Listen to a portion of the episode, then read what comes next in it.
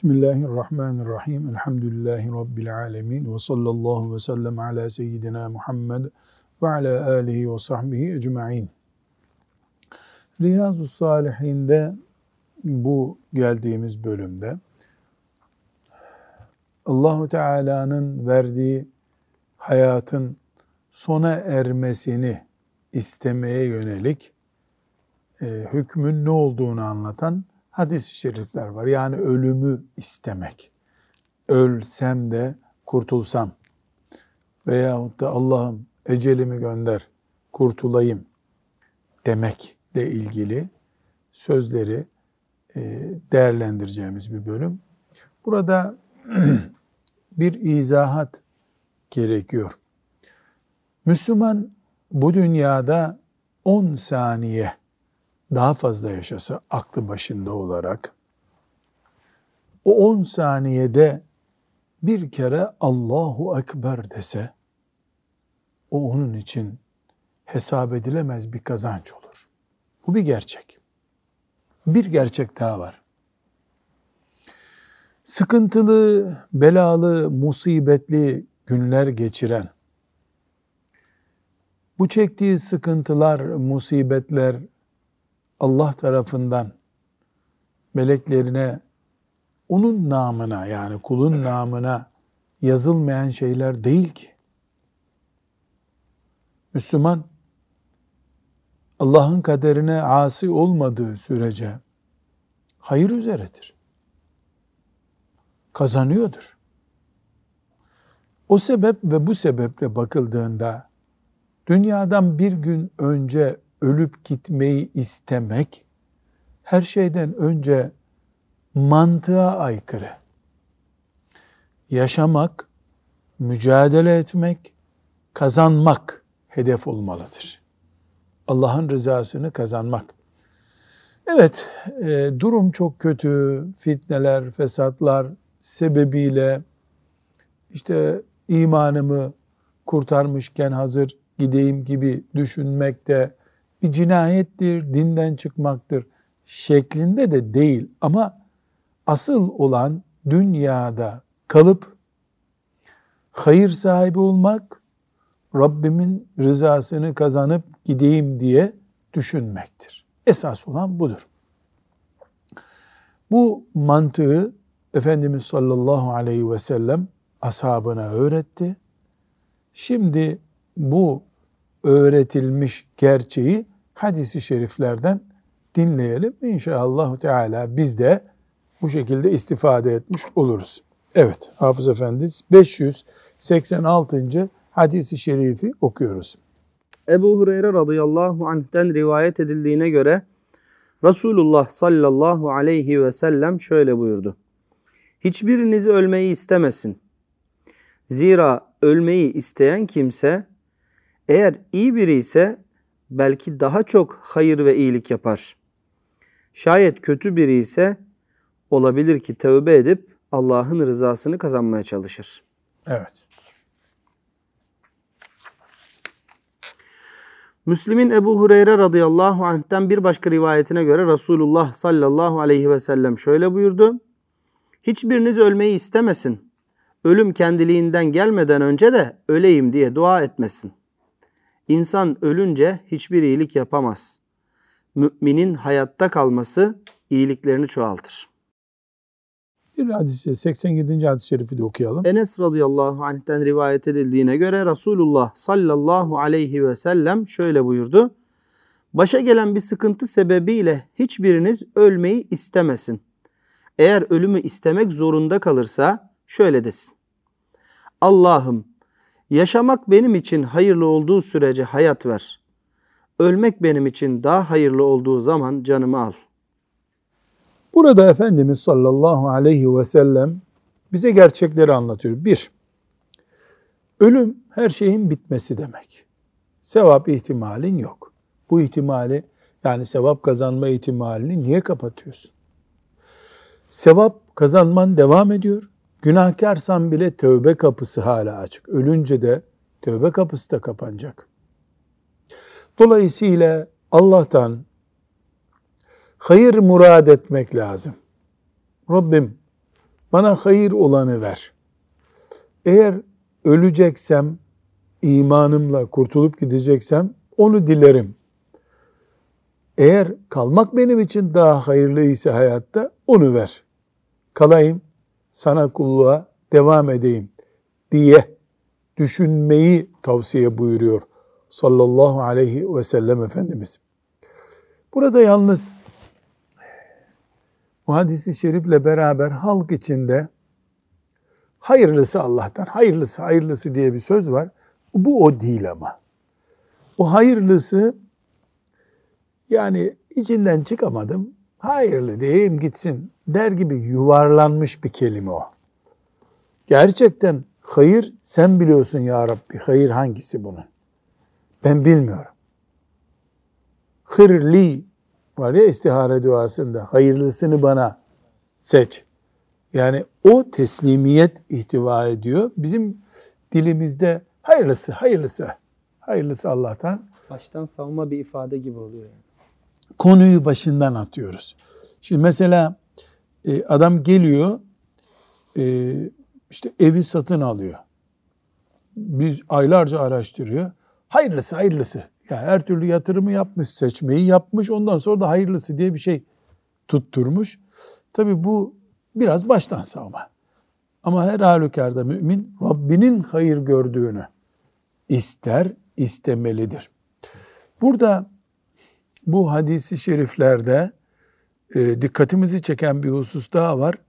Müslüman sabretmenin de bir ibadet olduğunu unutmaması gerekiyor. Ortada bir sabır ibadeti var. Ayağın kırıldı, gözüne diken battı, çocuğun öldü, kanser oldu, işte neyse hayatı yaşanmaz gibi zannettiren şeyler, e, herkes kaçırıp giderse e, Eyyub Aleyhisselam'ın, Nuh Aleyhisselam'ın sabırları ne oldu yani bize Müslüman olarak sabır diye de bir akarsuyumuz vardı bizim. Yani ölüm istemek sabırdan da kaçmak ya da sabrı anlamamak gibi duruyor. Bu sebeple yani bu hadisi şerifle ölüm istemeyiniz. E, hadisi şerifi aynı zamanda bize sabır akarını da kurutmayın. Çünkü hastaysan hastalığa, çocuksa musibet çocuklara, fakirlikse fakirliğe, işte sakatsan sakatlığa, düşmansa düşmana karşı sabır ediyor olman e, akarsu gibi böyle akıp gidiyor sevaplar. E, onu baştan kestin mi kurudu. Bu, bu mantıkla da bakmakta fayda var. Bir sonraki hadisi şerife geçelim. Kays İbni Ebi Hazim şöyle dedi. Habbab İbnül Eret Habbab'ı hastalığından dolayı ziyaret etmek için yanına gittik. Vücudunu yedi yerden dağlamıştı. Habbab dedi ki, eski dostlarımız dünyaya kapılmadan göçüp gittiler. Bizse o kadar çok mala sahip olduk ki koyacak yer bulamayıp toprağa gömdük. Şayet Peygamber sallallahu aleyhi ve sellem ölmek için dua etmeyi yasaklamasaydı Allah'tan canımı almasını isterdim. Ravi Kays diyor ki bir başka zaman Habbab'ın yanına gittiğimizde duvar örüyordu. Bize şunları söyledi. Müslüman Allah için harcadığı her şeyden sevap kazanır. Yalnız şu çamura verdiklerinden eline bir şey geçmez. Habbab İbni Eret radıyallahu anh kimdir?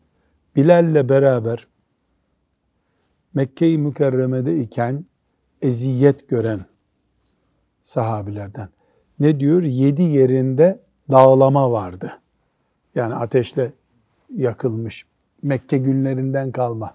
Dolayısıyla bir İslam hatırası, bedelini dünyada ödediği Müslümanlık hatıraları var Habbab'ın. Allah yolunda Muhammed Aleyhisselam'ın yanında ilk duran delikanlılardan olduğu için dağlanmış bedenin sahibi. Radıyallahu anh.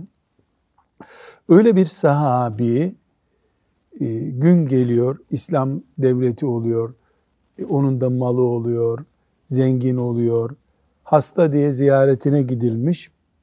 Şimdi öyle bir insan vücudu delik deşik denir ya vücudu delik, delik deşik Allah yolunda Ebu Cehil'in işkencelerine, Übey ibn Halef'in işkencelerine uğramış bir insan o nimetleri daha sonra zengin olunca gördüğü nimetleri zarar ziyan gibi algılıyor. Ravi ne diyor? E, hasta diye ziyaretine gittik diyor. E, o esnada duvar örüyor mesela. O ördüğü duvarı bahçesinin duvarını örüyor mesela. Çamura yapılmış yatırım gibi görüyor. Burada e, hasta ziyaretiyle başlamış bir olay var. Hasta ziyaretinin ne kadar önemli olduğunu bu hadisi şerif öğretiyor bize. Sahabe birbirinin e, ziyaretine gidiyorlarmış. Ayrıca e, Allah yolunda eziyetlere katlanmış ve buna Peygamber aleyhisselam şahit olmuş. On binlerce sahabi şahit olmuş bir Müslüman, bir sahabi hangi tefekkür içinde? Biz mesela e, diyelim ki işte çocukken benim okul çantam yoktu benim mesela. Doğru dürüst ayakkabım yoktu. Şimdi onları öyle bir anlatıyorum ki dinleyen de zanneder ya Uhud'un bütün eziyetlerini ben çektim. Yani öyle zaman Hendek'teki bütün masraflar bana aitti. Neler çektik biz? yani Abu Sari insanın gülmekten başka bir çare yok. Neler çektik bir bilsen var ya neler. Ne çektin? Arkadaşlarının okul çantası vardı da senin yoktu. Ne büyük eziyet. Ya sırtında, göğsünde demirle, kızgın demirle dövülmüş e, yara izleri olan bir sahabi ne diyor? Şu ifade ne kadar tatlı ya. Eski dostlarımız dünyaya kapılmadan göçüp gittiler. Biz ise çok mal bulduk diyor. Bulduğu mal nedir? Yani gülmekten çatlarsın. Bir çuval hurması olmuş da 20 kilo buzdolabı da olmadığı için onu toprağa gömmüş bozulmasın diye servetler zannedersin yani tır dolusu altın toprağa gömmüş gibi arkadaşlar kazanıp gittiler diyor. Arkadaş dediği kim? Musab radıyallahu anh. Hep ona kıskanıyor. Herkes ona kıskanıyor. Şimdi e, ibretlik bir konu bu. Yani demek ki büyük düşündün mü allah Teala'nın en büyük kulu olsam bile yani en iyi kulu olsam bile e, nefsini hor görüyorsun. Ama himmeti düşük, e, anlayışı basit oldu mu insanın işte okulda çantamız yoktu neler çektik biz diye güya yani okula yürüyerek gittik biz. E, madem çok ölümcüldü çektiklerin nasıl 60 yaşına geldin? Demek ki ölümcül şeyler değilmiş onlar. E nasıl 80 yaşındasın şimdi? Niye ölmedin o zaman? Sana göre eziyet niye? 200 metrelik mesafeye bile çocuklar okul servisiyle gidiyorlar. Öyle bir zamana geldik. Sen de günde 2 kilometre yürüyormuşsun çamurda. E ne? Ama bak sen daha sağlamsın o çocuklardan. Demek ki allah Teala birine bir armut veriyor, öbürüne elma veriyor. Kime elma verdiyse o armudu özlüyor. Kime de armut verdiyse o elmayı özlüyor. Bu hayat böyle bir imtihan. Evet bu bölümü de okumuş olduk. Allah ashab-ı kiramdan razı olsun. Bu tatlı hatıraları bize naklettiler. Hocam e, bu hadis-i şerifte geçen Habbab İbni Eret radıyallahu anh vücudunu yedi yerden dağlamıştı. O, o zaman da bir tedavi yöntemiydi herhalde. Hayır e, o manaya da geliyor da Habbab e, eziyetli biriydi. Ama dağlama var.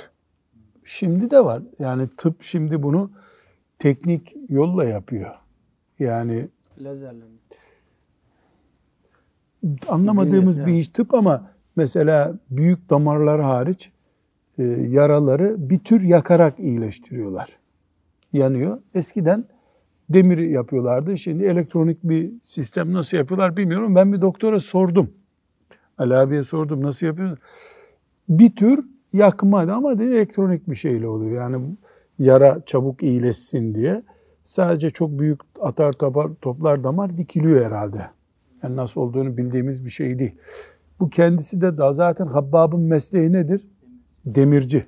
Demirci mesleği ama e, işkence çekenlerden biri bu. Sahabeden kendi dağladı veya dağlayan yaralarının vücudunda yara olan birisi ya hastalığından ya işkencesinden o önemli değil. Onun o Allah için çektiği şeylere bakış tarzı çok önemli. Rabbim şefaatlerine ermeyi nasip etsin. Ve sallallahu ve sellem ala seyyidina Muhammed ve ala alihi ve sahbihi ecma'in. Velhamdülillahi Rabbil alemin.